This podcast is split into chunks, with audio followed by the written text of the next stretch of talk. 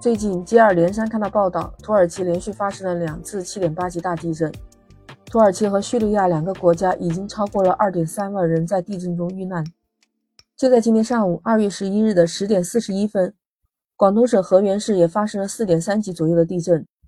你知道身处地震现场是一种什么样的感觉吗？当遇到这样大的灾难的时候，我们应该怎么样应急保护自己呢？想听听那些经历过大型自然灾害的人他们的经历吗？欢迎订阅收听《简化生活》，Lisa 在深圳向您问好。就在今天二月十一日上午十点四十一分，广东河源地区发生四点三级左右地震。据报道，震中地区距离广东省的省会广州市只有一百五十七公里。据说广州、深圳都有震感。刚看到一个视频，是河源监控拍摄下来的，就看在家里的东西都在摇晃。就在那个时候，就看到的是一个家长的背影突然冲进了摄像头的范围内。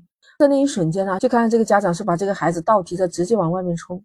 看完这个视频，很多网友就说汕头也有一点点震感，还有在惠州的网友也说忽然摇了一下，吓坏了。梅州也说感觉到了震感，有个在广州窖口附近的，他说突然感觉整栋楼都晃了一下，挺明显的。还有深圳的一个平湖的网友，他说他那也感到了震感。不知道你知不知道，上个星期五号的时候，在我们广东佛山也发生了三点二级的地震。我想说明一下，Lisa 在深圳生活，但是这两次的地震好像我都没有特别的反应。是我没有感应到，还是真的没有反应啊？好像也有南山的网友说，他那住在高层，他也没有感觉到有地震。有专家就说，人对地震的感觉，地面以及地面上建筑物遭受的地震的影响和破坏的程度，可以把地震分为十二个烈度。一般来说，地震在五级以上才可能感受到有一定的破坏性。广东地区的建筑物抗震设防的要求是要能够达到六到八度。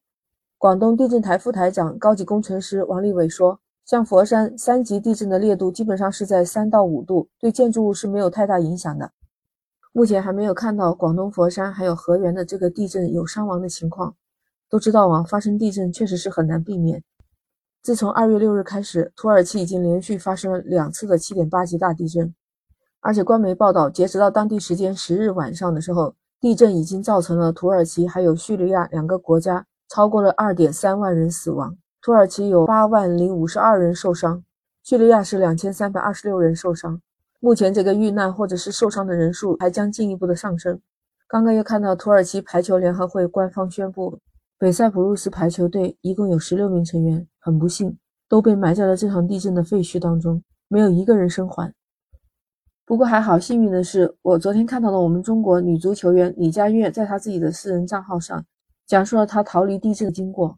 李佳悦效力的是加拉塔萨雷队，刚刚好是在土耳其地震最强烈的。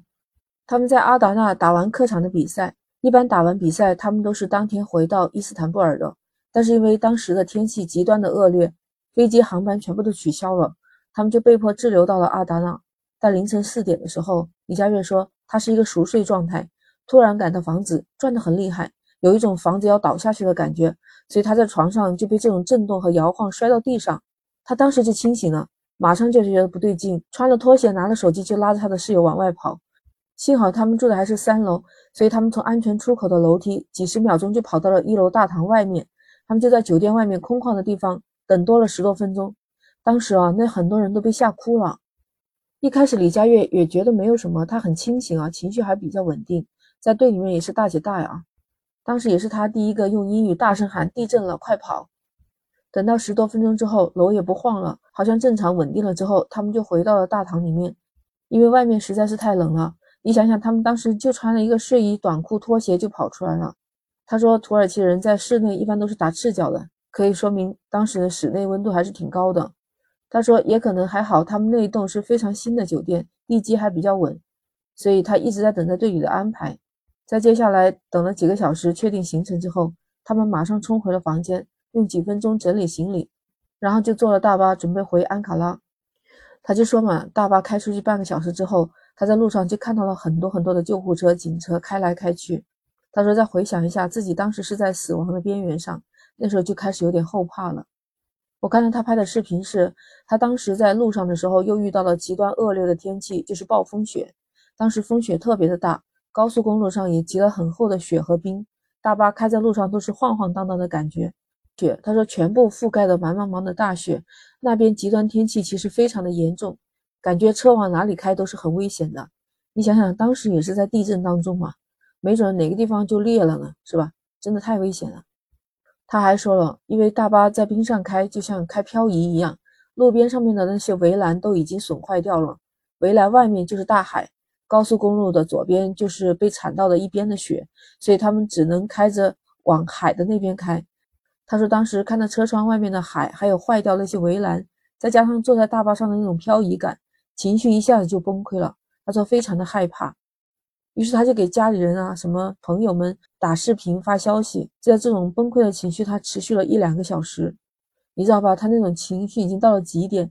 他说我崩溃到给我的好友打字写遗言了。等车一直开回到阿达纳市中心之后，市中心没什么雪，这时候他的心情才稍微平静下来。这时候还好，他们运气好，还有航班，所以他们又买了晚上九点半的飞回伊斯坦布尔的飞机票。可能你觉得有飞机坐了，可能就安心了，马上就要回家了。但是其实不是啊。他说，虽然晚上的天气比下午稍微好一点点，但他觉得那样的天气还是不太能起飞的，因为还是有很大的风。他说他整个人就一直处于很紧张的状态，两个手一直就握着座椅的扶手，一直闭着眼睛，心里一遍一遍的默念：“没事的，没事的。”你知道吧？他说等到他落地的那一刻，他整个人就崩溃的大哭在座位上了。他感觉他是活着回来了。之后，他们的队友都集中住在了宿舍，因为他是住在宿舍旁边的一个公寓里面嘛。其实他当时回来都已经很累很累，他先是立马给自己准备了一个逃生包，把什么行李啊、必需物品就放在一个逃生包上，以备到时候不行的时候就拎着这个东西去跑。本来你以为他整理完之后可以安安心心睡个觉吧，但是这种情况下他就是很累，但是根本就睡不着。他感觉后面还有震动，说是余震吧，但是房子整个都在摇晃，整个天花板都在转。然后他给自己设置了六七个闹钟，就是每隔一个小时去闹一次。就是他在给播这个视频的时候，他的手都在发抖。他早晨发了一条朋友圈，说是他觉得这是他活了三十多岁第一次遇到这么大的地震，在经历了十二个小时这么危险的情况下，他活了过来。李佳悦是幸运的。值得大家高兴的是，我们中国运动员暂时没有说在这一次土耳其大地震中有听到遇难的消息，所以说我们的运动员是非常幸运的。生命真的太脆弱了，在生死面前，什么都是小事。你知道地震来了应该怎么样应急避震吗？当地震来的时候，如果你这个地方是平房或者是一层，并且室外是比较开阔的，那可以迅速跑到室外去避震。但如果当时你正好是在楼房，就是高层楼以上。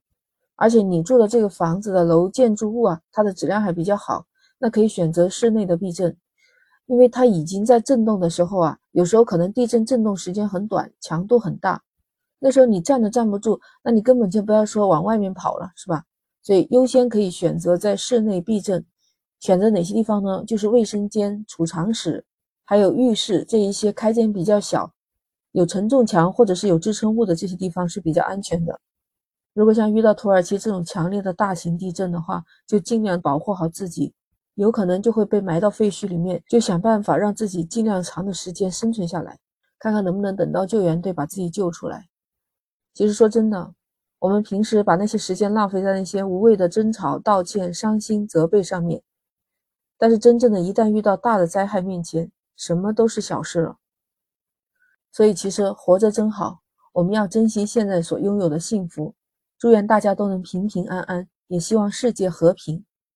不知道你对这个事情怎么看呢？欢迎在评论区留言。如果你喜欢，请点赞、关注、转发，简化生活。那下一期 Lisa 和你不见不散，拜拜。